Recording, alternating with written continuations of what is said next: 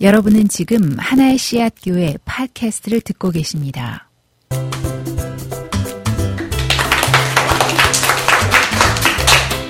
네, 사실 그 이 팟캐스트는 사실 우리 겨자씨 모임 하면서 어떤 한 형제가 그런 질문을 한 적이 있어요. 그래서 아, 베이 지역에 이제 tech 회사에서 계속 일하는데 과연 내가 하는 일이 다른 사람들의 필요와 어떻게 연결되는지 모르겠다. 그래서 아, 저도 어디 이제 개발도상국이나 이런 데는 한 2년이나 3년 다녀와야지 되는가 그런 고민들을 이제 우리 겨자씨 모임에서 한번 한 형제가 한 형제가 한 적이 있고 또 우리 진솔이하고도 또 이렇게 계속 얘기하다 보면 또 진솔이도 아 이제 또 사회적 기업 더블리치 하지만 어, 떤 기술적인 면에서 이런 부분도 어려운 부분도 있고 그렇거든요. 그래서 어, 느 땐가 우리 이 교우들하고 만나서 서로가 이렇게 도움을 주고받을 수 있는 기회가 있었으면 좋겠다라고 생각을 항상 하고 있었는데 오늘 특별히 팟캐스트로 하게 돼서 참 좋은 것 같습니다. 그래서 저희가 사실 이제 이렇게 좀 팟캐스트 좀 준비하면서 이렇게 조금 이렇게 몇 가지 한 어, 캐레고리를 한 8개 정도 이렇게 좀 이야기를 나눠보면 좋겠다라고 좀 준비를 했습니다. 그래서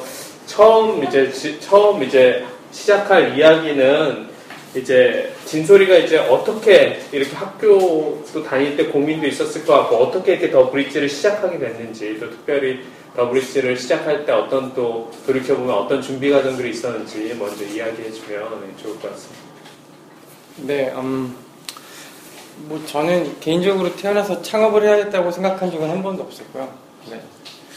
어, 근데 이제 다들 대학생 할 때 고민하셨겠지만 어, 난 뭐 하고 살아야 되지? 이제 크리스천으로서 어, 뭘 하고 살아야 되지라는 고민을 정말 열심히 했던 것 같아요. 열심히 했는데 이제 공부하는 게 저는 경제학이랑 국제정치였거든요. 근데 이제 경제는 이제 돈을 얘기하잖아요. 돈을 잘 버는 거 혹은 어떻게 가난한 이웃을 도울 것인가. 근데 우리는 조금 더 이게 빈곤의 이슈에 가깝죠. 교회를 다니다 보니까. 그리고 이제 국제정치는 뭔가 이렇게 반기문이나 김용춘제처럼 어찌게, 어찌게 어떤 정책을 펼쳐나가는 외교관도 있겠지만 또 한편으로는 어, 조금 더 낮은 자리에 가서 뭐 이렇게 전쟁 어, 그런 어려움이 있는 것들을 어떻게 해결할 것인가. 그러니까 저한테는 전쟁과 이 빈곤의 이슈가 학부 때 이렇게 다가왔었는데 이게 너무 거대 담론인 거예요. 제 개인이 하기에는 그래서 아 이거를 뭐 어떻게 해야 되지? 뭔가 하긴 해야 나는 너무 작은데 이제 그러다가 이제 한반도의 통일 문제 자연스럽게 그렇게 가게 되더라고요. 근데 또 통일해서 할 수 있는 게 없고 그래서 이제 제가 6학기째 취업을 막 고민하던 시기에 아 이래서는 안 되겠다 그래서 이런저런 인턴십을 하다가 연변과기대에 교환학생을 간 적이 있었어요. 근데 이제 연변과기대 가서 고려인, 조선족, 또 북에서 온 친구들도 있었거든요. 그렇게 만나면서 이제 서고가 많이 깨지면서 이제 어, 조금씩 이제 붙여야 되는 가정 가운데 제가 큐티를 했어요. 크리스마스 이브 때. 근데 이제 그 말씀이 이제 이사야 11장 말씀이었는데 이제 어린 아이가 독사굴에 손 놓고 사자아이 함께 뛰노는 그곳이 하나님의 나라다. 이제 그게 저한테 굉장히 깊이 와닿았던 것 같아요. 그러니까 그게 무슨 의미였는지 제 인생에서 지금도 이제 구체화되어 가고 있는데, 근데 이제 그것이 이제 약한 자와 강한 자가 함께하는 곳이라고 저는 느껴졌거든요. 하나님의 나라가. 근데 저는 원래 하나님 나라 생각했을 때 모든 사람들이 다 동등해지는, 똑같아지는 이런 것도 생각했는데, 아, 여전히 약자와 강자, 사자와 어린 양은 존재하는데 그들이 함께 공존하는 곳이 하나님의 이 땅의 나라구나. 그래서 이것들을 어, 과연 내가 이 땅에 살면서 어떻게 더 구체화시켜야 되는 걸까? 라고 고민하던 어, 과정 가운데 약자와 강자가 뭐 선진국과 최빈국 그리고 부유한 자와 가난한 자 그리고 뭐 대기업과 중소기업 이런 식으로 이렇게 mapping이 되더라고요. 그래서 이제 어, 기업이 어, 대기업이 조금 더 선한 곳에 자금을 쓸 수 있도록 하는 방법들. 그래서 처음에 관심을 가졌던 게 뭐 기업의 사회적 책임, 사회 공헌 활동, 이런 곳에 관심을 갖고 한 스텝 한 스텝 이제 환경 에너지 정책을 공부하고 이렇게 이렇게 하다가 네, 네, 창업까지 네, 하게 됐습니다. 또 가운데 또 이런저런 일들이 있었는데 그 연변과기대에서 하나님이 저에게 그 주셨던 말씀들이 제 삶에 있어서 점점점 구체적으로 이렇게 나타나져 가는 그 과정이 있는 것 같아요. 네. 사실 그러니까 연변과기대를 갔던 게 한 2006년이고 사실 더브리지를 시작하는 게 됐던 시기는 2013년이니까 사실 그 중간에 되게 많이 그런 어떻게 이사 그러니까 큐티 했을 때 했던 말씀들이 많이 쉐이핑되고 그런 과정들이 있잖아요. 그래서 특별히 저희가 그 진솔 이거 가장 이제 좀 불만족스럽게 생각했던 키워드를 세 개를 뽑자면 사실은 네.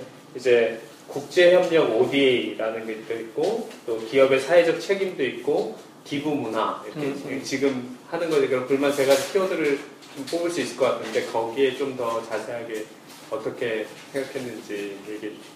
네, 일단은 어, 음, 음, 뭐부터 얘기하면 좋을까요? 국제협력 ODA. 네, 네. 그, 그 OD 그런 부분 아마 되게 익숙하실 텐데 되게 어, 익숙하지 않은 부분도 있을 것 같아요. 그게 이제 국제 어, 공적 개발 원조거든요. 그러니까 국가가 국가를 도와주는, 그러니까 국가가 다른 국가에게 도네이션 하는 것을 그냥 ODA라고 하거든요. 그래서 우리나라는 이제 코이카라는 데서 하는데, 음, 물론 아직 우리나라가 이렇게 다른 나라를 원조하는 역사가 짧기도 하지만, 어, 뭐 우리나라뿐만 아니라 선진국이 가지고 있는 그 고민 중에 하나가 이제 다른 나라를 도와줄 때 그 수혜자, 그러니까 도움을 받는 국가의 상황과 그 context를 깊이 이해하고, 이- 이해하고 도와주기보다 어, 그냥 우리가 가지고 있는 좋은 것을 거기에 주는 약간 top-down 형식의 그냥 나의 것을 그냥 갖다 주는 어, 그리, 어, 근데 그런 것들이 ODA에 좀 음, 비효율성을 많이 낳거든요. 그래서 이제 이 ODA의 비효율성과 팝- 어, 비효율성이라는 부분이 하나 있었고 또 이제 기업의 CSR은 기업의 사회공헌 활동, 기업이 수익을 창출해서 어떻게 사회공헌 활동을 할 것인가라는 얘기인데 이제 제가 원래 석사 마치고 어, 처음으로 컨설팅에서 했던 게 이제 기업의 사회공헌 쪽이었어요. 이 기업의 지속 가능 경영 전략을 짜주고 이제 탄소 배출권 뭐 이런 컨셉들이 있었는데 어, 이제 그런 기후변화 관련된 컨설팅을 해주는 거였는데 근데 이제 기업이 사회공헌 활동을 아까 이제 구글 얘기도 하셨지만 정말 좋은 의미로 사회공헌을 하는 데도 있죠. 우리나라도 뭐 유한양행이나 뭐 이런 몇 개 정말 선한 의도를 하는 데가 있지만 근데 대부분 어, 왜 할 것 같아요? 기업이 이렇게 사회 활- 공헌 활동을 PR. 그렇죠. 네, 그게 그게 이게 큰 것 같아요. 그러니까 어쩔 수 없는 거죠. 그러니까 제가 컨설팅을 해주면서 저는 컨설팅을 하면 기업이 가장 이제 돈을 가지고 있는 곳이 기업이잖아요. 그러니까 그 기업이 선한 곳에 돈을 쓸 수 있는 채널을 만들어주는 게 저의 목표였거든요. 아까 그 이사의 말씀을 통해서. 근데 기업은 컨설팅을 진짜 받고 싶어 하는 게 아니라 이미 자기의 목적은 정해져 있어요. 그게 PR이든 뭐든. 거기에 대한 논리를 컨설턴트가 그냥 맞춰주길 바라는 거예요. 논리가, 로직이 없으니까. 그러니까 굉장히 꼭두각시 같은 느낌? 음, 그러니까 결국은 기업은 어, 물론 이 안에서도 기업이 변화되는 과정들이 있고 제가 나름대로 사명을 찾았지만 근데 기업을 근본적으로 바꿔내는 것은 훨씬 더 많은 시간들이 필요하겠다. 어, 그리고 기업의 목적 자체가 아무래도 수익 추구가 우선이 되다 보니까 그런 어려움들이 있을 수밖에 없구나. 그러니까 이런 것들을 어, 이런 것들이 좀 저한테는 어려웠던 것 같아요. 그래서 그래서 이제 그 기업의 사회공헌 문화, 개발 협력 이런 것들을 정부 그리고 기업 단위에서 top-down으로 하는 것이 아니라 어, 어, 시민이 주도로 이렇게 bottom-up으로 하는 approach를 좀 가져와 보고 싶다. 그게 이제 크라우드 펀딩이 된 거죠. 그러니까 개발 협력 그리고 어려운 자들을 도와주는데 그것이 기업이 사회 공헌하고 어, 정부가 도와주는 것이 아니라 시민들이 그런 마음들을 모아서 주도하는 개발 협력 그리고 사회 공헌 활동들을 크라우드 펀딩으로 하면 좋겠다라는 거였고 그게 어떻게 보면 집단 지성으로 조금 더 건강하게 이런 개발 협력들을 할 수 있지 않을까. 그리고 어떻게 보면 기업은 시민이 이런 것들을 사면 이 수익을 수익을 가지고 하는 거죠 결국 시민들의 돈으로 하는 거잖아요. 그리고 정부도 그 일반 시민의 텍스로 하는 거잖아요. 결국 우리 돈 우리 돈으로 하는 거지만 어, 시민이 그런 것에 대한 주도권을 갖고 있기보다 모든 것이 정부가 주도하고 우리 시민은 아 이런 걸 하는구나. 아 이런 건 잘못했구나. 이렇게 수동적으로 뭔가 전달받는? 근데 그러기보다는 시민들이 조금 더 주도하는 원래 NGO들이 그런 일들을 하지만 시민들이 주도하고 그걸 넘어서 시민들이 주도하는 것에 이제 기업이나 정부가 지원해 줄 수 있는 플랫폼으로서의 크라우드 펀딩을 이용하고 싶었던 것 같아요. 그래서 음, 아까 처음에는 이제 어떻게 하면 자본을 선한 곳으로 흘러가게 할 수 있을까라는 어, 뭐 빈곤에 대한 고민이라면 이제 그것을 풀어가는 방법에 있어서 top-down 방식 에 제가 처음에 사회에 발을 들였다가 아 그것보다는 조금 더 시민의 집단 지성을 통한 시민 주도의 어, 모델을 가면 좋겠다 그래서 여기가 또 하나 이 나름대로 또 이 안에 하나님 약한 자를 들어 쓰시는 또 성경의 원리가 있잖아요. 어떻게 보면 국가나 정부보다는 시민은 굉장히 작고 연약하지만 또 그것을 활용하시는 또 하나님의 그 그럴까 운영 방식이 하면 할수록 저한테는 이렇게 많이 매칭이 되는 부분이 있더라고요. 그래서 네, 이렇게 했고 이제 또 네 그렇습니다.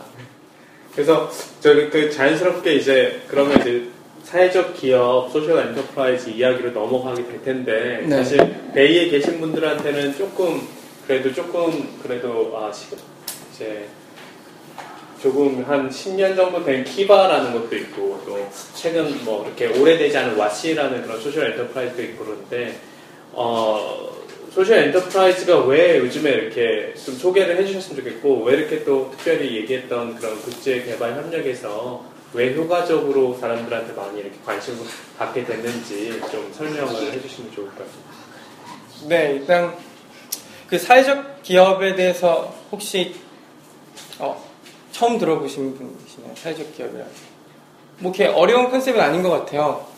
그냥 그 영리와 비영리 기관을 그냥 합쳐놓은 영리는 profit maximizing이 목표라면 비영리는 social impact를 만들어내는 건데 사회적 기업은 그 financial return과 social impact를 함께 추구하는 그냥 이게 이제 섞여진 어, 통합된 방식인 거죠. 그러니까 뭐 사회적 기업들이 생겨난 이유는 요즘에 요즘이 아니죠. 벌써 2008, 2009에 금융위기 미국에 오고 어, 월가에서 이제 금융에 대해서 뭐 자본가, 헤지펀드 이런 데에 대한 굉장히 부정적인 인식들이 생겨나면서 아, 과연 지금의 자본주의가 건강한가? 그래서 이제 대안의 자본주의로 어, 그냥 어떤 profit을 maximizing 시키는 어떤 신자유주의적인 어, 자- 어, 비즈니스가 아니라 어떤 사회적인 가치를 함께 고려한 공산주의와 어떻게 보면 자본주의가 섞여 있다고 볼 수 있겠죠. 이런 형태의 어, 대안으로서의 자- 어, 대안으로서의 기업의 모델로서 이렇게 등장이 된 것 같아요. 근데 이제 이게 국제개발협력의 접목이 되면 어, 어떤 형태로 적용이 되냐면 개발 협력 자체가 이게 donation, 그러니까 aid 원조에 가깝다 보니까 그냥 불쌍한 사람들에게 먹을 걸 주고 뭐 교육을 시켜주고 이- 이런 형태의 기존의 국제개발 협력이 대부분이거든요. 지금도 어, 뭐 그런 형태가 많은데 그런데 사회적 기업이라는 것이 들어가면 이제 마켓을 베이스로 하는 개발 협력이 되는 거예요. 그러니까 뭔가 우리가 계속 먹을 걸 누구한테 주면 저 사람은 평생 내가 먹을 걸 줘야지 살 수 있는 사람이 되는데 그 사람이 주체적으로 이- 일어날 수 있는 자립할 수 있는 아, 작은 비즈니스라도 그런 것들을 그 사람의 ownership을 주면 이제 몇 번 도와주면 이제 그 사람이 스스로 일어날 수 있는. 그러니까 개발협력 자체가 요즘에는 트렌드가 sustainability 요즘에는 이제 유엔에서 sustainable development goal이라는 이제 SDG라는 큰 어, 아젠다를 가지고 2015년부터 이렇게 진행을 하게 되는데 이제 그 sustainability가 되게 중요한데 그거는 기존의 원조로는 해결 가능하지 않다. 그래서 시장 중심의 어, 비즈니스가 기반으로 된 개발 협력을 통해서 그런 것들을 지원하자. 그래서 개발 협력과 이런 사회적 기업이 연관되는 이제 area가 생기게 되는 것 같습니다. 신도시에서 얘기하는 BAM하고는 어떻게 연결이 돼요? 저한테는 거의 뭐 90% 이상 싱크로가 되는 거죠. 그렇죠. 예. 그러니까 비즈니스 레저미션. 네. 근데 뭐 저도 지금 굉장히 서로 이렇게 겹치는 부분이 굉장히 많, 많을 것 같다는 그 가치 자체가 맞습니다. 네, 네. 가치 자체가 굉장히 겹치는 부분이 굉장히 많을 것 같아서 한번 여쭤본 거예요. 그래서 이제 그 저희가 실질적으로 크라우드 펀딩으로 지금 15개 프로젝트를 지원했는데 그 중에 한 반 정도는 그 Business as Mission 쪽이랑 연결이 되어 있어요. 물론 외부로 그걸 저희가 종교적인 색채를 드러내진 않지만 뭐 현지 목사님인 경우도 있고 뭐 실질적으로 한국 선교사님이신 경우도 있고 그래서 굉장히 잘 연관이 네, 되는 부분이 있습니다. 어떻게 이야기하면 이렇게 개도국 사람들의 어떤 그런 잠재적인 가치와 그리고 되게 사람의 존엄성을 잘 이렇게 존중하고 싶으려는 더 싶- 싶어 했던 더브리치의 그런 생각들과 이제 트렌드가 되게 클릭된 부분들이 있는 것 같아요. 그래서 자연스럽게 저기 더브리치를 좀 소개하는 시간을 좀 가지면 좋을 것 같아요. 지금 첫 번째로 사업, 지금 하고 진행되는 사업들 좀 소개를 좀 먼저 해주면 좋을 것 같아요. 네, 어, 일단 저희 더브리지는 요즘에 어, 많이 아시는 그 크라우드 펀딩, 그러니까 대중들로부터 십시일반해서 자금을 모아서 누군가를 지원해주는 이제 그런 온라인 플랫폼을 가지고 있고요. 그래서 저희의 뭐라 캐치프레이즈 뭐 이런 거는 개발도상국 사람들의 주체적인 자립을 지원하는 회사예요. 그래서 뭔가 fundraising 하는 여러 가지 방식들이 있는데, 음, 뭐, 정말 불쌍한, 지금 죽어가는 사람들을 도와줘야 되는, 그래서 뭐 일반 NGO들은 그렇게 많이 하잖아요. 되게 그 죽어가는 어린이나 불쌍한 사람들의 영상이나 사진. 근데 저희는 그것보다는 개도국 사람들이 얼마나 열정이 있고 그들이 가능성이 있는지, 그러니까 굉장히 긍정적인 에너지들을 보여주고 펀드레이징을 하는. 네. 펀드레이징 잘 될까요, 안 될까요? 잘 안 되죠. 네. 특히 한국에서는 안 돼요. 그러니까 미국은 좀 달라요. 아까 뭐 키바나 왓지는 확실히 이쪽에 아까 왓지라는 곳은 이제 개도국에 수술이 필요한 어린 아이들에게만 펀드레이징을 하는 데라서 Y 컴비네이터 그쪽에서 이제, 이제 지원도 받고 했는데 음, 근데 이제 키바는 저희랑 좀 비슷한 목적을 갖고 있거든요. 근데 일단 아직까지는 한국의 기부문화는 그 불쌍한 사람들을 돕는다. 그러니까 그들의 가능성과 가치를 보기보다는 아, 불쌍하니까 우리가 그 어떤 연민 그리고 그런 것들을 도와줘야지. 그, 그 이상의 것을 좀 보기에는 어려운 것인 것 같아서 조금 어려운 부분이 있죠. 근데 확실히 조금씩 조금씩 그런 시민의 인식의 변화들은 생겨나고 있는 것 같아요. 네. 그래서 그렇게 크라우드 펀딩으로 어, 지원을 하고 있고 조금 특이한 거는 어, 저희 모델이 제가 뭐 하나 질문을 드리면 저희는 이제 만약에 10불을 이렇게 도네이션 하고 그리고 10불을 만약 개도국이라고 하면 이렇게 개도국 기업가에 지원을 해서 개도국 기업가가 비즈니스 통해서 다시 그 10불을 원금만 갚는 걸 목표로 해요. 그러면 갚으면 그 원금을 다시 돌려줘요. 그러면 그 10불을 또 다시 다른 프로젝트에 또 도네이션 할 수 있는. 네, 그래서 계속 그 도네이션이 선순환하는 거죠. 근데 제가 지금 도네이션이라는 표현을 했는데 지금 원금이 다시 돌아왔잖아요. 이게 도네이션인가요? 아니면 투자인가 요? 투자, 예, 투자인가요?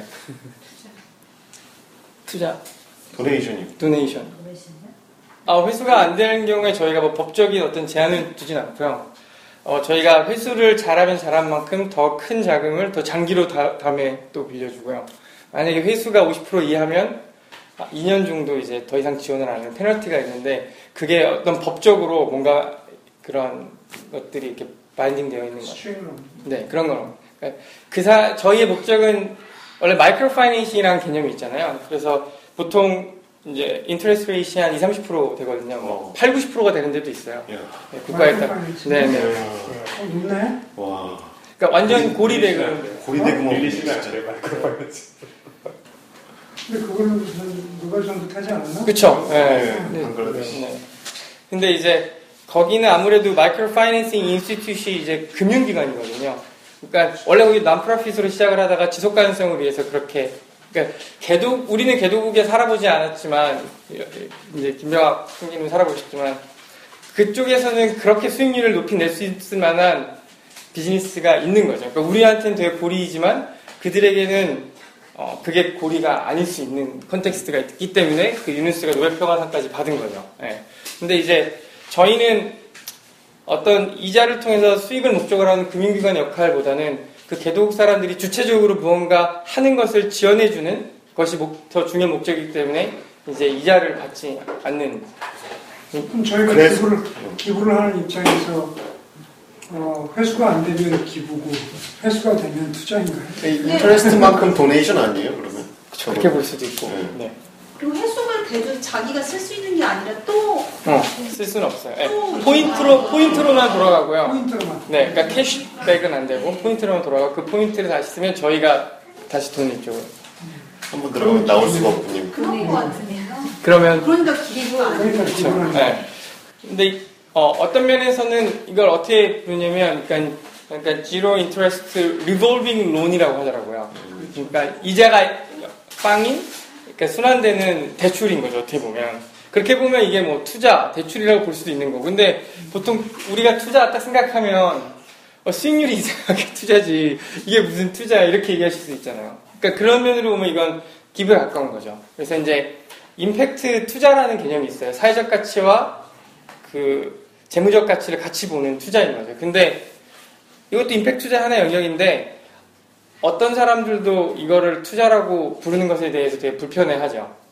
수익률이 항상 0이거나 마이너스 될 수 있는 거니까. 예. 그래서 이제 저희는 기부는 또 그냥 다 줘야 기부지 다시 돌아오면 그게 무슨 기부야 그렇게 사람 생각하잖아요. 그러니까 지금 우리가 일반적으로 사용하고 있는 기부와 투자 둘 다 딱 떨어지지 않는 거예요. 그래서 이제 저희가 근데 그래서 저희가 이제 임팩트 기부라는 용어를 따로 만들었어요.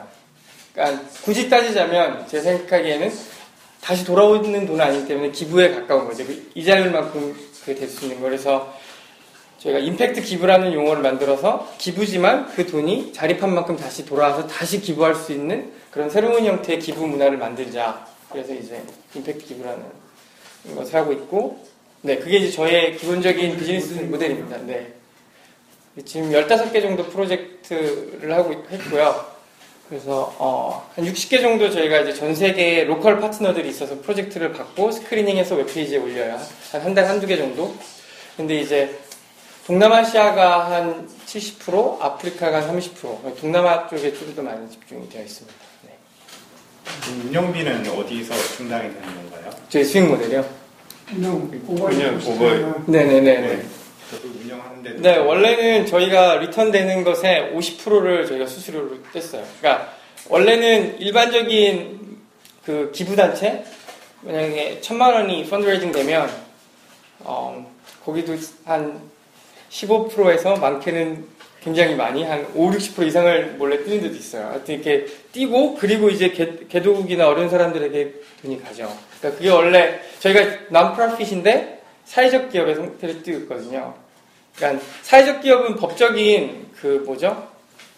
어, 법적인 그게 있는 게 아니고 영리, 비영리 둘 다 사회적 기업이 될 수 있어요. 그래서 사회적 기업은 옷만 그냥 하나 더 입는 거예요. 예. 근데 저희는 비영리 사회적 기업을 뛰고 있거든요. 그래서 원래 그렇게 돼야 되는데 저희는 일단 천만 원이 모이면 천만 원을 다 보내고요. 여기서 자립을 해서 환급한 것 중에 50%를 저희가 수익을 갖고 그리고 이제 나머지를 포인트로 돌려주는 거였는데 근데 지금 저희가 그거를 20%까지 낮췄고 장기적으로는 이제 0으로 낮추려고 해요. 그럼 모든 일단 첫 번째 가장 처음 도네이션은 100% 투자로 간다는 얘기죠. 다 가죠. 네, 네. 그리고 거기서 return 되는 걸로 네. 50%로. 네. 그러니까 어떻게 보면 그 그런 것 중에 일부분은 개도국한테 기부가 되는 거고 개도국에서 환급되는 것에 개도국에서 저희한테 어떻게 보면 기부를 하고 나머지가 포인트로 가게 되는 거죠. 그러니까 이게 어, 비즈니스 모델에 대한 고민이 되게 많아요. 지금 저희 운영비의 대부분은 그 한국 정부 컨설팅으로 많이 나가요. 미래창조과학부나 코이카 과제를 저희가 많이 하거든요. 정부 연구 과제, 정부 컨설팅 저희가 위탁 받아서 많이 하는데 그게 저희 거의 한 80% 수익이고 크라우드 펀딩으로 수익은 거의 없어요. 그리고 저희 기부자들이 있거든요. 그 기부자를 통한 매출 매출 에, 그 수익이 한 15%. 그러니까 크라우드 펀딩은 정말 거의 비영리적인 목적이 돼서 음, 나중 궁극적으로는 기업이 저희들한테 통해서 가는 것에 대한 커미션을 떼는데 개인은 100%를 그냥 다 이렇게 돌릴 생각이에요. 어차피 이걸로는 수익성이 떨어지기 때문에. 근데 그렇게 뒤에서 뛰는 이유가 원래는 있었어요. 그러니까 지금도 그 이유가 왜냐면 개도국 사람들이 자립을 못하면 저희가 수익이 없어져 버려요. 그러니까 개도국 사람들이 자립률이 높아지면 저희가 그 비율의 50%이기 때문에 수익이 더 많아지는 거예요. 그 뒤에서 뛴다는 건 나중에 나중에. 네. 그러니까.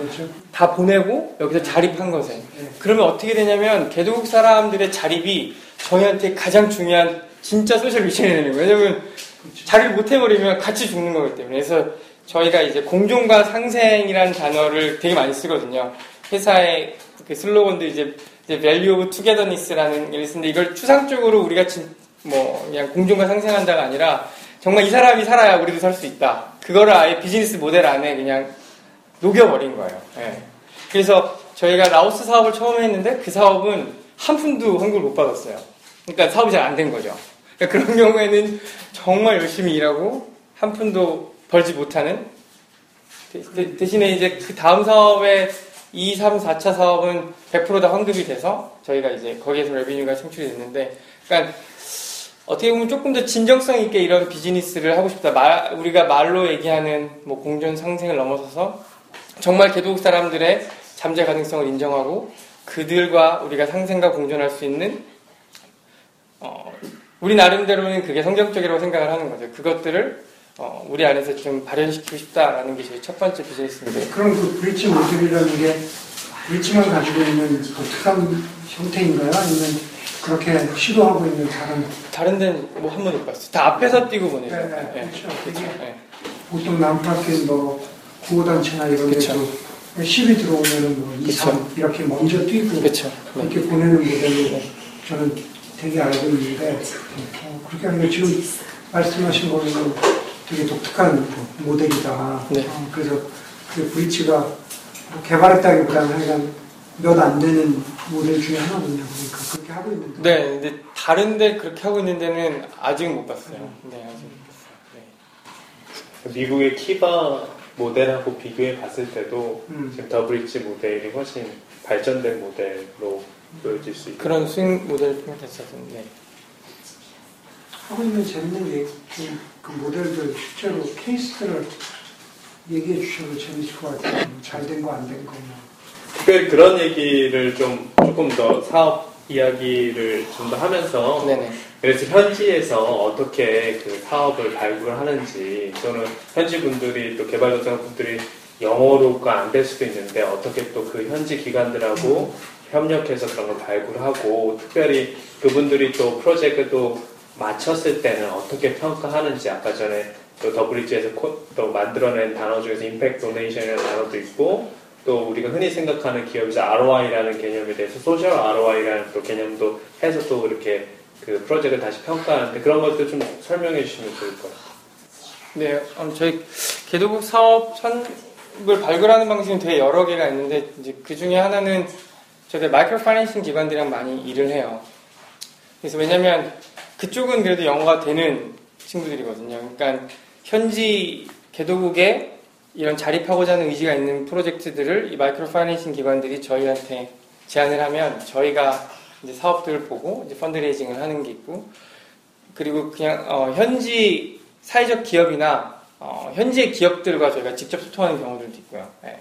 그래서 처음에는 이제 제가 유학했을 때 만났던 아프리카 친구들 같이 정책학을 공부했던 그런 친구들한테 물어봐서 이제 소개받기도 하고 그리고 이제 근데 꼭 그런 것들이 현지에 가서 막 발굴하지 않아도 요즘에는 발굴할 수 있는 방법이 많더라고요. 특히 이제 한국에도 한국에 유학 온 개도국 공무원들도 되게 많아요. 뭐 코이카 지원 받고 석사, 개발협력 대학원 이런 데 많이 오거든요. 근데 그 친구들이 생각보다 되게 외로워요. 피부색이 그렇고 하니까 한국 사람들이 잘 가까이 하지도 않고 뭐 그런 게 우리나라에도 있거든요. 근데 이제 저는 이제 그런 친구 한동대에서부터 이제 그런 친구들과 이렇게 지내는 게 익숙해져 있고 이렇게 하다 보니까 어, 조금 관심을 갖고 그리고 이제 제가 이런 비즈니스 하다 보니까 개발협력 대학원에서 좀 이렇게 강연할 수 있는 기회들이 있어요. 그러면 이제 끝나면 그 친구들이 이제 자기들의 비즈니스 어떤 걸 하고 싶고 자기 나라에 또 이런 사람들이 있고 그러니까 이렇게 소개시켜 주는 경우들이 되게 많아요. 그러니까 한국의 난민, 외국인 노동자, 한국에 온 유학생들만 잘 네트워킹해도 이런 비즈니스는 정말 수도 없이 발굴할 수 있어요. 네. 그리고 이제 지금은 한 저희가 그렇게 한 5, 60개 정도 네트워크 있고 15개 프로젝트를 운영하다 보니까 이제 그 지역사회의 그 아프리카나 동남아 쪽에서 이렇게 소문을 듣고 연락 오는 데도 있어요. 그래서 되게 좀 신기하더라고요. 그래서 지금은 어, 오히려 이렇게 네트워킹 해 나가는 것에 있어서는 큰 어- 어려움은 네, 없는 것 같아요. 네. 그리고 이제 좀 어려운 거는 잠깐 얘기하셨던 것처럼 이제 이 그 impact들을 그들이 이제 사업을 어떻게 평가할 것인가 이런 부분들이 좀 되게 어려워요.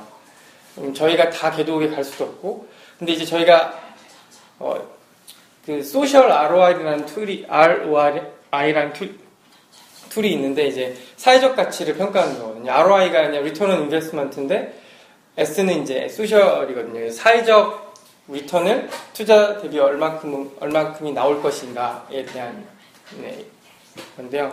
그건 뭐 저희가 개발한 게 아니라 이미 그런 tool이 있는데 이제 그런 tool을 국제개발협력 지표랑 연계해서 네, 저희가 나름대로의 이제 코이카 사업으로 개발한 게 있어서 그렇게 진행을 하고 있고요. 그러니까 어떻게 평가가 되냐면 뭐 만 원을 예를 들어 이제 기부를 했다. 그럼 그 만 원이 창출된 사회적 가치가 뭐 환경, 에너지, 뭐 보건, 의료 등등에서 얼만큼의 이제 사회적 가치로 창출이 되었다라는 것들 이렇게 숫자로 경제적 가치로 환산이 되어서 나와. 이게 뭔가 좀 보여드릴 수 있으면 좋겠는데, 근데 이게 되게 중요한 게 NGO들은 이런 걸 되게 싫어요. 그러니까 사회적 가치를 경제적 가치로 환원시키는 것에 대해서 굉장히 그 싫어요. 네. 어, 만원, 네. 왜냐하면 본인들의 어떤 어, 그 본인들이 창출한 그리고 투여하는 어떤 그런 뭐 시간과 노력과 이런 가치들을 돈으로 환산한다는 거에 대한 굉장한 불편함이 있는 거예요. 자존심 상하는 네. 거예요. 예. 뭐 그런 거죠. 예. 근데 이제 이게 왜 중요하냐면 진짜 실제로 돈을 집행하는 뭐 정부 혹은 뭐 기업 이런 데에서는 이런 넘버가 굉장히 중요해요. 그러니까 우리가 뭐 이렇게 교육 사업을 해서 뭐 어떤 아이- 아이가 학교에 갔습니다라도 중요하지만 몇 명의 학생이 어떤 수업을 받아서 뭐 얼만큼의 수치가 교육 효과가 나타나고 이런 것들을 숫자로 보여줘야 기업들은 거기에 대한 명확한 어, 이해를 하고 또 거기에 대한 가치를 가지고 또 그 다음에 기부를 할 수 있는 거잖아요. 예, 그래서 이제 이런 사회적 가치를 그 금전적 가치를 환산하는 것이 굉장히 효과적인 툴이긴 하지만 근데 아직까지는 어, 어려운 부분들이 많고 이제 그것들을 계속 개선해가는 과정이에요. 이제 제가 지난 일주일 동안 참석했던 음, 그 컨퍼런스 안에서도 이렇게 창출된 사회적 가치를 과연 어떻게 그 평가해서 이해관계자, 기부자들에게 알려줄 것인가. 근데 저는 오히려 NGO가 생각했던 것처럼 이것들을 안 좋게 보는 것이 아니라 저는 어떻게 보냐면 그 요즘에는 모든 가치를 다 돈으로 살 수 있는 시대 됐잖아요. 뭐 어떤 사랑도 돈으로 때로는 사고 정말 우리가 가장 어, 만, 만문의 시대에 살고 있다고 생각할 정도로 근데 이 돈의 가치가 물론 굉장히 파워풀하긴 하지만 우리가 어떤 다른 사회적 가치를 돈의 가치만큼 그 이상이 아니더라도 돈의 가치만큼으로 끌어올리기 위한 수단으로 전 이걸 보거든요. 왜냐면 사회적 가치를 돈으로 환산해 버리면 돈을 갖고 있는 사람들은 뭐 사회적 가치 이렇게 살 수 있다고 생각하지만 그 반대로 이 사회적 가치를 통해서 돈이 이쪽으로 흘러가게 또 만들 수 있는 채널이 될 수 있거든요. 그래서 저는 오히려 어, 이런 움직임들을 물론 NGO들이 가지고 있는 불편함들은 충분히 이해를 하지만 이 자본의 가치만큼 사회적 가치가 중요할 수 있다라는 것을 어, 사람들에게 전달하는 어떤 메시지로서 어, 이런 tool을 계속 좀 개발해 가고 있는 과정이 있습니다. 그러면 이제 그 더블릭지 하면서 가장 어려웠던 사업이라든가 네, 그런 거 있으면 소개해주면 스토리를 소개해주면 좀. 음, 어려웠던 사업은 아까 그 한 푼도 빌려받지 못한 맨 처음 사업이 어, 렵다 되게 행복했던 것 같아요. 왜냐면 그 첫 번째 사업이 국내에 있는 난민이었어요. 난민. 15년 동안 한국에서 그러니까 미얀마에서 정치적 그 난민으로 왔는데 법적으로 난민으로 한국에서 인정을 못 받고 불법 체류자로 이렇게 이렇게 일을 하다가 혀에 암이 생겼어요. 그래서 15년 동안 번 돈을 치료비로 다 쓰고, 그러니까 되게 이제 무기력해진 상태인 거죠. 그래서 이제 뭐 오만 생각 굉장히 훌륭한 사람이었는데 이 친구. 근데 이제 한 종교 단체 기독교 단체에서 이 친구의 이제 남은 병원비 좀 도와주고 이제 몸에 힘이 없잖아요. 암 수술을 하고 했으니까. 그래서 이제 바리스타 교육을 시켜줘요. 그래서 이제 바리스타로 한 1년 정도? 이거는 뭐 에너지가 많이 필요한 게 아니니까. 하면서 자기 나름대로 꿈이 생긴 거예요. 아, 내가 미얀마를 내년이나 후년에 돌아가면 우리나라에서 이런 비싼 사회적 기업 같은 커피숍을 해서 어려운 사람들을 도와줘야겠다. 왜냐면 거길 도와줬던 그 기독교 단체가 사회적 기업이었거든요. 커피숍을 하는. 그래서 사회적 기업가 정신이 생긴 거예요, 이 친구한테. 너무 좋잖아요. 한국의 외국인 노동자니까 한국 사람들이랑 그 정서적으로도 뭔가 교감될 수 있는 부분이 있고, 보통 한국에 있는 외국인 노동자들이 한국 사람들에 대한 인식이 이렇게 좋진 않거든요. 막 이렇게 안 좋게 대우를 많이 당하고 하니까. 열심히 돈 벌어서 한탕으로 쓰고 자기 나라 가서 이렇게 되는데, 아, 이 사람은 어쨌든 간에 굉장히 건강한 사회적 기업가 정신을 갖고 자기 나라에 돌아간다고 하니까 이 사람을 도와주자. 그래서 이제 펀드레이징을 했는데, 이제 결과적으로 15년 동안 미얀마의 시장이 많이 변한 거죠. 땅값도 많이 올라가고 본인이 생각했던 것과 마켓이 너무 다른 거죠. 그래서 사업을 시작도 못했어요. 그 돈으로는 아무것도 할 수 없는. 그래서 어, 몸도 좀 안 좋아지고 그 지금도 얼마 전에 미얀마 가서 만났는데 아직도 그것에 대한 마음은 있지만 힘들게 살고 있는 것 같아요. 근데 이제 제가 봤던 가치는 이제 첫 번째 거기에서 저, 저희한테 힘들었지만 레슨이 있었던 게 아, 프로젝트 선정을 그냥 그림이 좋고 뭔가 의미가 있다라고 하면 안 되겠구나. 왜냐면 저희는 상관없어요. 돈을 좀 못 못 번다고 해도 비용님 때문에. 근데 여기 기부해 기부해 주셨던 분들은 그 돈이 환급될 것에 대한 자립에 대한 기대를 가지고 한 건데 한 푼도 자립이 돼서 가지 않으면 그 기부하신 분들이 아, 뭐 여기도 똑같네. 어, 다른 기부 단체와 다른 게 뭐야라고 볼 수 있죠. 저희 미션과 이 어그러지는 거죠. 그래서 이제 저희가 프로젝트 선정이 그 다음부터 굉장히 까다로워지게 된 거죠. 스토리와 의미도 보지만 비즈니스 모델을 같이 봐야 된다. 그래서 두, 두 번째, 세 번째, 네 번째는 다행히 좀 잘 환급이 예, 그래서 sustainability가 중요한 그쵸. 그러니까 저희가 원래 고민했던 것을 녹여낼 수 있게 된 아프지만 약이 된 거죠. 음. 네. 그리고 어, 원래는 이제 이렇게 되면 아까도 우리가 뭐 명판 이름 새겨주고 기부한 사람들 하는 것처럼 음. 그 미얀마에 어, 내 이름이 새겨져 있는 커피숍이 있는 거예요. 그럼 내가 미얀마 가면 나에게 특별한 그 장소에 되게 가고 싶을 거 아니에요. 그러니까 그렇게 한국 사람들이 미얀마의 사람들과 정서적인 교감들이 생길 수 있거든요. 그러니까 뭔가 개발 협력이 뭐 대단한 국제적인 활동이 아니라 그냥 나 개인도 충분히 할 수 있는 아까 말한 그런 마름업 어프로치가 여기에 녹여질 수 있는 굉장히 좋은 그림인 거예요. 그래서 그 사람이 제 2호, 3호 커피숍이 생기면 그 커피숍은 한국 사람들에게 굉장히 의미 있는 공간이 되겠죠. 되게 민간 차원에서의 그런 협력들이 일어날 수 있겠죠. 그래서 야, 이거 너무 좋다. 그래서 한국에 와 있는 난민들, 외국인 노동자들, 우리가 한 6개월, 1년 동안 사회적 기업가로서 잘 그 인큐레이팅해서 이 사람들이 그 나라 가서 정말 건강한 비즈니스 할 수 있도록 해줘야지. 예, 그래서 이런 것들에 대한 마음은 지금도 변함이 없어요. 그래서 지금도 저희가 외국인 노동자 그리고 난민들이랑 그런 사업들을 한국에서 그 다른 NGO들이랑 콜라보로 많이 진행을 하고 있어요. 힘들었지만 네, 그래도 어, 의미가 있었던 어, 사업이었던 것 같습니다.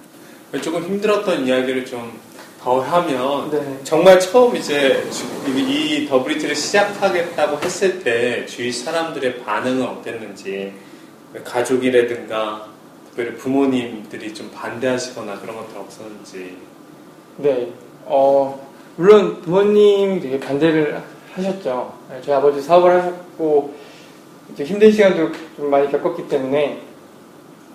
근데 이제, 제가 이제 아까 그 컨설팅을 하면서 이 더블리지 두 개 일을 한 6개월 정도 같이 했거든요. 그러니까 부모님이 뭐 두 개 같이 하는 거야. 뭐 네가 시간 쪼개서 열심히 하면 해.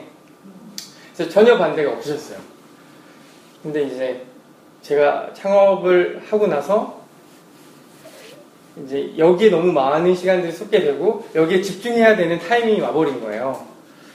그때 이제 아버지는 굉장히 반대가 심하셨고 근데 어머니가 먼저 허락을 해주셨어요. 왜냐면 제가 하는 일이 뭔가 돈을 벌기 위한 사업이 아니라는 거 어머니가 그 6개월이라는 다른 거랑 두 개 같이 하는 그 기간 동안 어머니가 그것을 기도하시면서 느끼셨나 봐요. 이게 하나님이 원하시는 일을 얘가 하려고 하는 거구나. 그러니까 어머니가 원래는 이제 아버지 사업이 힘들고 하시면서 절대 사업이라는 것은 어머니가 더 싫어하셨죠, 당연히.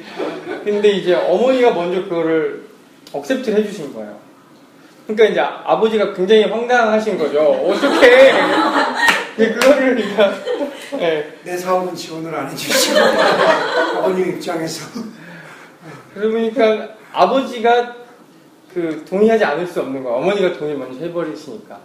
그래서 이제 그 이후에 또 이제 비록 금전적으로는 저는 굉장히 어려운 시간을 뭐 그때부터 지금까지 겪고 있지만 제가 하는 일에 대한 가치나 이런 것도 부모님이 깊이 이해해 주시면서 정말 감사하게 이렇게 집의 반대가 저는 거의 없어요. 오히려 더 기대해 주시고 지원해 주시고 그래서 저희 부모님들 저희 부모님께 정말 제일 감사하죠. 왜냐면 다른 창업한 친구들 보면 집안의 이런 반대 때문에 포기하는 경우 되게 많거든요. 그리고 실질적으로 어, 함께 일하는 친구들 중에서는 집안의 반대로 중간에 그만둔 애들이 너무 많아요. 뭐 여자친구가 헤어지자라고 하는 애들도 있고 뭐 집에서 쫓겨난 애들도 있고 네, 물론 그, 그 그거의 모든 근저는 이제 그만큼의 금전적인 보상을 받지 못하는 거가 되게 크겠죠. 네. 저, 저 거기에 대해서는 뭐 전혀 당연한 거라고 생각을 하고 근데 저는 그 부분에 있어서는 그래도 잘 났던 것 같아요. 그 시작할 때 관련해서 좀 질문해. 네. 그, 그 이제 기사를 보니까 이제 시작할 때쯤에 이제 여러분들이 좀 더 경륜을 쌓은 다음에 하라고 이렇게 조언을 해주셨다고 해, 써있더라고. 근데 네. 맞아요. 그 시점이라고 이제 결정하게 된 어떤 이유가 있으신지 음. 그리고 어, 그좀 전에 그 직원들 말씀하셨잖아요. 그것도 이제 기사를 보면 지금은 그, 그 풀타임보다 약간 재능 기부를 하시는 재능 기부 차원에서 어떻게 보면 아까 처음 말씀하신 것 다른 일을 이제 본인의 어떤 그 생존의 그 어, 밥벌이를 네, 하면서. 밥을 하면서 이렇게 한, 한다고 지금은 어떤지 모르겠지만 음, 처음에는 그랬죠. 네, 계속 그런 모델로 가실 것인지 아니면 그래도 뭐 많이는 못 벌더라도 그래도 이렇게 생활할 수 있을 만큼은 이렇게 할 수 있는 모델로 가시는지. 일단 두 번째부터 답변을 드리면 제 목적은 약간 저는 개인적으로 남프라핏을 운영하고 싶은 마음을 가진 적이 없었어요. 저는 비영리 쪽에서 많이 인턴 같은 걸 했는데 그러니까 한국의 비영리가 가지고 있는 강점이자 약점 중에 하나가 되게 이렇게 패션은 많은데 거기에 대한 전문성이 좀 많이 떨어지는 부분들이 있는 것 같아요. 그러니까 그러다 보니까 목소리는 되게 큰데 굉장히 전략적으로 뭔가 기업이나 어떤 시민들을 이렇게 이해시켜서 큰 변화를 만들어내기에는 한계들이 좀 있는 거예요. 어, 뭐 미국 남프라핏은 좀 다를 수 있는데 한국 한국도 변하고 있지만 그런 것 때문에 저는 비영리가 싫었어요. 근데 사회적 기업이란 옷을 입을 수 있다라는 걸 알고 이제 비영리이지만 사회적 기업을 시작을 한 거죠. 저희가 음, 가치는 훨씬 더 비영리에 가깝지만 근데 이렇게 비영리를 할 거면 저희는 장기적으로는 어, 일반 회사 만큼 혹은 그 이상의 급여를 주는 걸 목적으로 하고 있어요. 네, 그래서 뭐 지금처럼 이렇게 힘들게 꾸려가겠다. 그러니까 저희가 처음 1년에는 1년 동안은 급여가 아예 없었어요. 뭐, 뭐, 저는 무자본으로 시작을 했으니까. 그러니까 이제 아까 말씀하신 게 저희 어른들, 저희 아버지 포함해서 이제 조금 더 연륜을 쌓고 네가 이런 창업할 때 필요한 게 일단 네트워크, 그리고 돈, 자본, 그리고 제 생각하기에 이제 patience, 그러니까 인내가 있어야 되는데 이제 뭐 네트워크도 아직 젊으니까 있는 것도 아니고 기껏해야 제 또래, 병학이 형, 뭐 네트워크 뭐 그리고 뭐 돈은 한 푼도 없고 진짜 뭐 그리고 저는 이렇게 은행권에서 대출받고 이런 창업, 이런 리스크는 지고 싶지도 않았어요. 네. 네, 그러니까 1년 동안 참 고생했고 그리고 이제 1년이 지난 다음부터는 이제 저희가 나름대로의 이제 reputation이 쌓이면서 정부 프로젝트 이런 것들 하면서 지금은 그래도 뭐 최소 급여 이상은 주고 있는 것 같아요. 네, 그래서 이제 앞으로 이제 그것들을 계속 이제 올려갈 생각이고 저희 함께하는 친구들이 되게 고학력자들이에요. 막 남아공에서 뭐 한 9년, 10년 석사까지 다 하고 뭐 영국에서 이래 석사까지 한 친구들 다 그런 애들이에요. 그러니까 집에서 반대가 클 수밖에 없어요. 그리고 이제 이런 좋은 친구들이랑 더 좋은 NGO로서의 대안 모델을 우리가 만들어내지 않으면 그건 또 저희한테 굉장히 중요한 책임인 거죠. 그래서 그럴 생각이고요. 그리고 이제 처음에 말씀하신 것처럼 주변에 어, 정말 반대 많았죠. 제가 한동대 교수님, 제가 제일 존경하는 교수님도 제가 이런 거 한다니까 되게 좋아하실 줄 알았는데, 근데 진짜 그거 하려고 하는 거냐? 어, 제대로 기대보고 생각한 거냐? 그렇게 말하실 정도로 이렇게 제가 많이 이래서 낙심되기도 했었는데, 근데 저한테는 너무 분명했던 것 같아요. 그러니까 원래 창업을 생각을 한 번도 안 해봤던 사람이 창업이라는 것까지 가는 그 과정 속에서 그랬던 것 같은데 그 원래 제가 더블리치를 창업하기 전에 그 컨설팅을 하면서 다른 어떤 비영리 단체를 재능 기부를 이렇게 좀 도와줬었어요. 근데 이제 그걸 도와주다가 어 이제 그 비영리 단체의 지속 가능성을 어 위해서 비즈니스 모델을 만들다가 더브릿지 모델이 나온 거예요. 근데 그 더브릿지 비즈니스 아, 어떻게 얘기해야 되지? 네, 비영리 그 단체의 비즈니스 모델을 제안을 했는데 그 비영리 단체에서 아, 이것이 되게 부담스러워 하더라고요. 그러니까 너무 급진적인 모델이 아니냐. 우리는 아직 거기까지 가기 좀 힘들 것 같다. 근데 저한테는 제가 한동대에서 공부하고 뭐 연변과기대 그 말씀, 이 제가 지금까지 쌓아왔던 지식과 모든 것들을 다 이렇게 집결해 놓은 그런 좀 비즈니스 모델이었어요. 그러니까 되게 인생이 한 번쯤 되고 막 유레카 같은 딱 모멘텀이 딱 오잖아요. 그런 때였던 거예요. 그래서 아 이걸 꼭 하고 싶다. 근데 이제 그래서 이제 두 개를 같이 한 건데 어, 이제 하는 과정 속에 어, 저가 풀타임으로 할 용기는 없었어요. 솔직히 말씀드리면. 근데 그 아까도 이끌어 가신다고 하나님이 이렇게 얘기를 했는데 자꾸 하나님이 이렇게 몰아가시는 느낌? 그러니까 어, 나는 하지 않는다고 얘기하는데 하나님은 계속 하라고 말씀하시면서 거기에 대한 되게 명확한 시그널들을 계속 보여주시는 거예요. 네, 그러니까 거부할 수 없을 만큼. 그게 너무 분명해서 하나님이 이 일을 나가 하기 원하시는 게 너무 분명해서 어, 디까지 갔었냐면 아 내가 만약에 이 일을 지금 하지 않으면 나중에 하늘나라 가서 하나님과 얼굴을 대면하면 내 하나님 얼굴을 볼 낯이 없겠다. 너무 부끄럽겠다. 그렇게 명확하게 너한테 얘기해 줬는데 너 안 한다면 어, 어, 그 저한테 있어서는 하나님 거기까지 저를 이렇게 몰아가신 거죠. 그래서 이제 오케이 그러면 창업을 하자. 그리고 그때 이제 사회적 기업이나 이런 것들에 대한 정부 지원이나 이런 것들이 있는 것들을 좀 친구들이 알려주면서 이제 사업을 하게 됐고요. 가장 이제 그만둘 수 있었던 가장 큰 순간은 근데 저는 사람이었어요 사람. 왜냐면 제가 비즈니스를 딱 하려고 하는데 같이 할 수 있는 사람들이 있어야 되잖아요.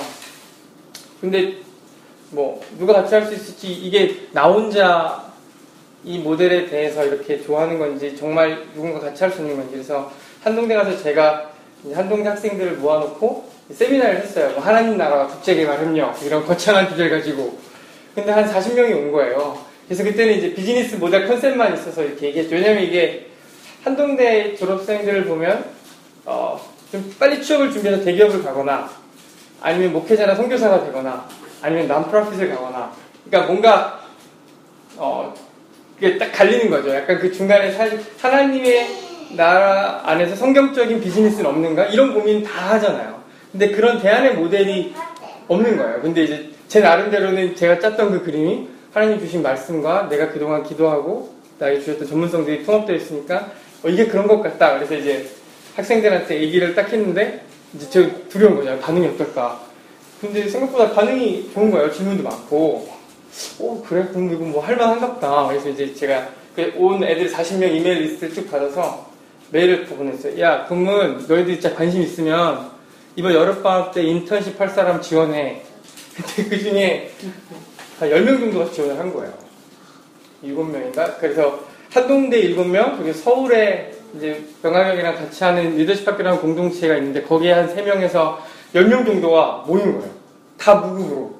그리고 저는 컨설팅 회사에 있고 저는 온라인으로 애들한테 일을 주고 걔네들은 이제 일을 하는 거죠 풀타임으로. 아. 그리고 오피스는 없으니까 이제 아시는 어른들이나 뭐 이렇게 해가지고 어떻게 종로에 하나 리더십 학교 저희 교회관에 하나 이렇게 오피스를 또 10명이나 드니까 두 개를 얻은 거예요.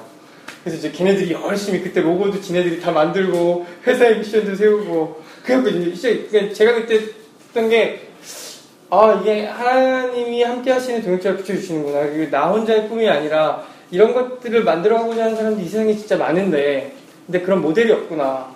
근데 이제 제가 너무 충격받았던 게, 한동대 7명 인턴 중에 6명이 지방에서 온 애들이었어요.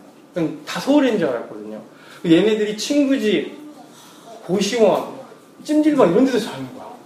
한 명은 게임 회사가 돼서 게임만 하면 한 달에 150만 원씩 주는 인턴이었대요. 근데 걔가 그걸 포기하고 여기 온 거, 와서 그 어디냐 고시원에서 자다가 뭐 하여튼 굉장히 뭐 같이 자는 그 이렇게 그 공, 공장 공사장에서 일하시는 아저씨랑 한테 막 혼나고 막 이런 근데 너무 미안해가지고 저는 점심만 사줬거든요. 아, 너무 미안해가지고 야 너무 미안하다. 난 네가 지방에서 온지 몰랐고 내가 어떻게 해야 되냐 그랬더니 그 친구가 저한테 뭐라고 했냐면 아, 대표님 그렇게 얘기하는 거는 오히려 그 제가 더블리치의 가치와 하나님 나라에 대한 열정과 이런 것을 뭐라 그러지? 뭐 폄하한다 해야 되나? 그러니까 나는 그런 150만 원을 벌 수 있는 좋은 회사에 있음에도 불구하고 여기에 있는 이 가치와 하나님 나라가 더 중요해서 여기를 선택했는데 거기에 대해서 대표라는 사람이 미안하다고 얘기하는 것은 나의 이런 결정에 대해서 오히려 무시하는 발언과 같다. 그러니까 그런 마음을 갖지 마라. 그렇게 제가 이제 너무 미안하면서 고마운 거예요. 아 그러면서 이제 저한테 굉장히 강하게 아 이 일에 대한 소명 의식을 갖게 됐고 아 이 일을 지금가 지금 뭐 내가 가진 것은 없지만 하는 것이 하나님 원하시는 것이겠구나. 그래서 전 되게 두려웠어요. 그래서 계속 두 이까지 일을 같이 했어요. 그제 합리화는 야 너희 밥값은 누가 줘야 되잖아. 그 내가 컨설팅에서 돈 벌어서 밥이라 사줄게. 근데 이제 애들이 인턴십을 한 2, 3개월 하면서 하는 말이 아, 대표가 없는 거는 말이 안 되는 것 같다. 빨리 퇴사하고 와라. 이렇게 얘기하는 거예요. 내가 할 말이 없는 거예요. 그러니까 내 자신의 합리화, 우리 밥 안 먹고 우리끼리 뭐 알바를 하다 어떻게 좋으니까 같이 하자. 어, 그리고 이제는 와라. 그래서 이제 몇 명이 가고 한 네, 네 명 정도가 남, 남았어요. 이, 이 친구는 졸업한 애들. 이제 그 친구들이랑 해서 퇴사를 하고 작업을 하게 된 거죠. 그래서 저한테는 저는 계속 피했어요. 아 하나님 그 지금은 아니죠. 지금 아니죠. 그래서 뭐 퇴사도 그렇고 뭐 되게 뭔가 거창하게 뭐 하나님 영광을 위해서 지금 이렇게 아니라 하나님 계속 저를 코너로 모셨어요. 할 수밖에 없도록. 네, 그래서 창업도 그렇고 그래서 하게 된 것 같아요. 네. 그럼 좀 약간 요약하면 더브리지를 시작할 때도 그렇고 되게 크게 도움받았던 사람들이 많이 있잖아요. 사실은 되게 옆에서 처음에 같이 시작했던 친구들도 있고 되게 강한 확신을 주었던 친구들도 있고 또 여러 가지 비즈니스 모델에 대해서 아 그게 맞다 그게 정말 좋은 길이다라고 했던 사람들도 있지만 또 한편으로는 되게 마음을 힘들게 했던 예, 힘들게 했던 사람들도 있었을 것 같아요. 되게 아우 나 이거 정말 더 이상 못하겠다 아니면 또 되게 아, 회의가 된다라고 했을 그런 경우들은 있었는지 네. 음, 회의가 드는 시간들은 참 많았던 것 같아요. 특히 이제 제일 힘든 거는 이게 뭐 그렇잖아요. 유학 다 오셨으니까 대학원 딱 붙는 순간에는 마치 하나님 나라가 나에 온 것 같고 뭔가 세상 오는 것 같지만 공부를 시작을 하는 순간 영어도 안 되고 내가 왜 여기에 이러고 있는가 창업도 시작할 때는 뭔가 아 내가 하나님 나라를 잘 준비하고 있구나 이러다가 현실에 딱 직면하는 순간 내가 왜 이 고생을 하고 있는가 현실이 딱 그런 것 같아요. 예. 그리고 이제 뭐 돈을 벌 수 있는 방법도 안 보이고 솔직히 돈이 벌릴 것 같아서 창업한 게 아니었거든요.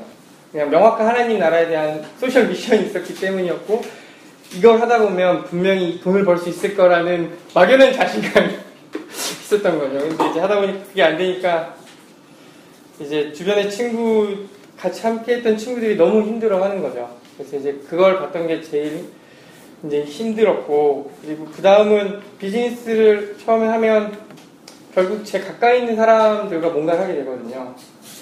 뭐그 어른 어른일 수도 있고 친구들 수도 있고 근데 이제 비즈니스 영역 안에서는 서로 뭐 친구든 어떤 뭐 교회 공동체든 그런 게 어- 없는 것 같아요. 거품이 다 빠지고 서로의 실리만 딱 남는 순간이 오더라고요.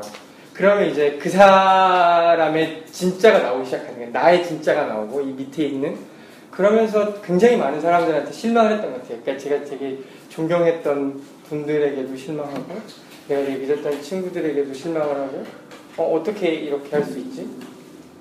근데 그러면서 또 저는 배우는 것 같아요. 그, 그들의 그 안에 있는 건강하지 않은 모습들이 결국 나에게도 있다는 것을 하나님 보게 하시더라고요. 그래서 저는 개인적으로 어, 그런 힘든 시간들이 많이 있었지만 또제 안에 그런 것들을 발견하는 것이 어, 또 감사했고 이제 제일 힘든 그것보다 더 힘들었던 거는 이제 개도국 사람들을 신뢰하는 게 제일 힘들었던 것 같아요. 그러니까 우리는 개도국 사람들이 자립하는 걸 믿고 그들을 응원해주는 기업인데 일을 하다 보면 어, 이 사람들이 때로 너무 게으르고 때로는 거짓말도 시키고 그래서 내가 얘네들을 도대체 믿어야 되나? 뒤통수 맞은 적도 있거든요. 그러니까 거기에 대한 그래서 아 이거 더 이상 못하겠다. 내가 뭐 얘네들 얘네들한테 너희들 지원해주기 위해 하는 건데 내가 왜 이런 대우를 받아야 되지? 근데 이제 그때 하나님이 저에게 주셨던 마음이 그냥 예수님의 사랑이었어요. 그러니까 우리가 예수님과 기도하고 약속하고 하지만 그 약속들을 어기고 그리고 죄를 짓잖아요. 그리고 우리가 회개하잖아요. 근데 예수님이 또 그것을 용서해 주시고 우리 신뢰해 주시고 사랑해 주시기 때문에 내가 다시 성화의 과정을 밟잖아요. 내가 예수님을 더 닮아가야지. 그러니까 만약에 내가 잘못하고 거짓말시키고 죄를 지었을 때 예수님이 나를 이렇게 벌하셨다면 저는 어, 일탈했겠죠. 근데 예수님이 다시 나를 받아주셨고 신뢰해 주셨던 것이 내가 예수님을 닮아가는 성화의 과정으로 갈 수 있었던 근본이 된 것 같거든요. 근데 개발협력 비즈니스 이걸 그대로 가지고 오라고 말씀하시는 것 같았어요. 네가 진짜 개도국 사람들이 어, 변화될 것을 기대한다면 그러면 그들이 지금 비록 네가 보기에 부족한 것들이 있더라도 그들을 신뢰하고 사랑하는 마음으로 어, 대한다. 내가 너를 사랑했던 것처럼 그래야 그들 안에서의 진정한 내면의 변화가 있을 것이다. 그 말 앞에서 제가 할 말이 또 없더라고요. 예, 그래서 다시 순종하는 마음으로 이제 개발협력을 어, 이- 여기 안에 이 창업을 계속 유지할 수 있었고 결국은 어, 개발협력은 누군가가 불쌍해서 도와주는 것도 있지만 그거와 함께 정말 그들을 끝까지 신뢰할 수 있는가 그러니까 그 마음이 없으면 개발협력은 어, 개발협력을 하면 안 되는구나까지 생각했던 시간이었던. 지금 이제 더브리지의 대표 역할을 하고 있는데 네. 사실 더브리지가 비영리 사회적 기업이니까 비영리 사회적 기업을 운영하면서 특별히 같은 팀원들을 관리하는 데서 또 다른 챌린지가 있을 것 같아요. 그래서 같이 하는 사람들에 대해서 어떻게 성과를 보상하고 어떻게 동기부여를 하는지 좀 이야기해 주시면 좋겠어요. 어, 솔직히 저는 동기부여를 되게 잘하는 사람이라고 스스로 자찬하면서 살아왔었어요. 왜냐면 컨설팅 회사에서 일할 때도 그 인턴들한테 그냥 일 시켜. 뭐, 그러니까 위에 팀장님이. 뭐, 근데 제가 항상 인턴들 모아놓고 한 1박 2일 정도 집중적으로 동기부여를 하거든요. 이 기후변화에 대한 컨설팅은 이러한 사회적 의미가 있고, 이걸 하면 이런 효과가 장기적으로 있을 거고, 근데 이제 회사에서 되게 불만인 거죠. 왜 몇 달 있다 갈 애들한테 그렇게 시간을 쏟냐. 근데 저는 이제 동기부여가 되지 않는 사람과 일하는 것 자체가 불가능한 사람이에요, 성격이. 근데 더브릿지 일하면서 또 되게 그렇게 노력하거든요. 정말 열심히. 인턴들한테도. 음, 근데 이번에 제가 한국에 잠깐 들어왔는데 제일 어린 친구가 저한테 그러더라고요.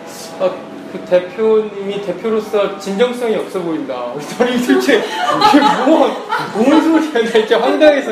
나보다 12살 어린, 13살 어린 애가 그게 뭔 소리인데. 야, 나만큼 진정성 있는 사람이 어딨어. 맨날 이렇게 떠들고 다니는데.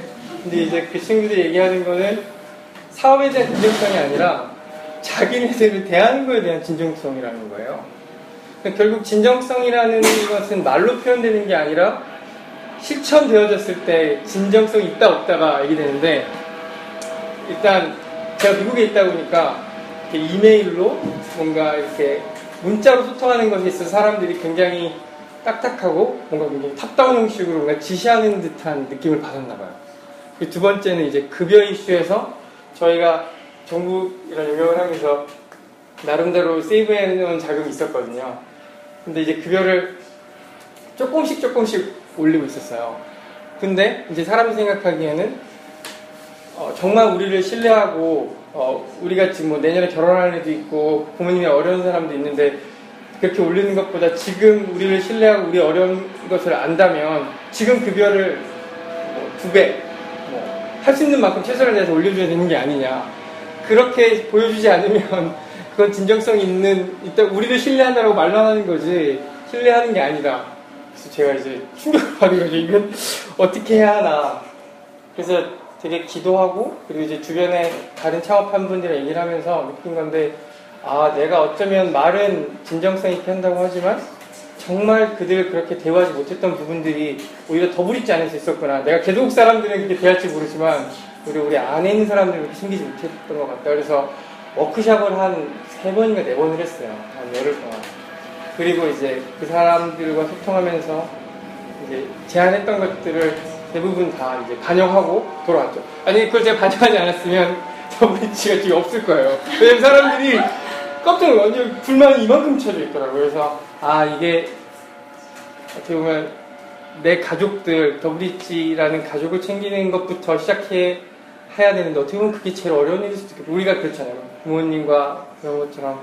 그래서 지금은 이제 동기부여를 하기 위해서 뭐 여러 가지 우리 워크숍을 통해서 나온 것들을 또 적용하고 뭐 급여의 이슈, 회사의 정책의 이슈 이런 것들을 사람들이 좀 더 주도적으로 할 수 있는 그런 분위기를 네, 이렇게 만들어가고 있는 경향이 있습니다. 지금 이제 이렇게 직원들의 비판들이나 불만들에 대해서 어떻게 대해왔는지 대표로서 얘기 주셨는데 네. 사실 이제 또 계속 비영리 조직을 계속 운영하다 보면 여러 가지 어려움들이 있잖아요. 특, 특별히 대표라는 자리에 있다 보면 언론에 대해서 계속 노출되고 싶다라는 그 욕구들도 있고 또 그리고 또는 지금 직원 내부가 아니라 외부로부터 아 너희들 그런 사업 그렇게 하는 거 아니야라는 그런 비판을 어떨 때는 근거 없이 느껴질 수 있는 비판을 받을 때도 있는데 그런 여러 가지 높은 스트레스 속에서 어떻게 좀 관리를 하거나 좀 버텨 나가는지